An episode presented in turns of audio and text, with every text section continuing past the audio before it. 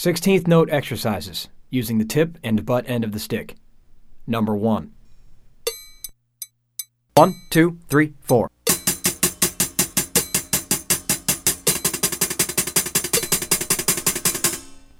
Here is an improvisation using the 16th note exercise. I'm using the tip of the stick to play eighth notes and the butt end of the sticks to play the E's and U's. One, two, three, four.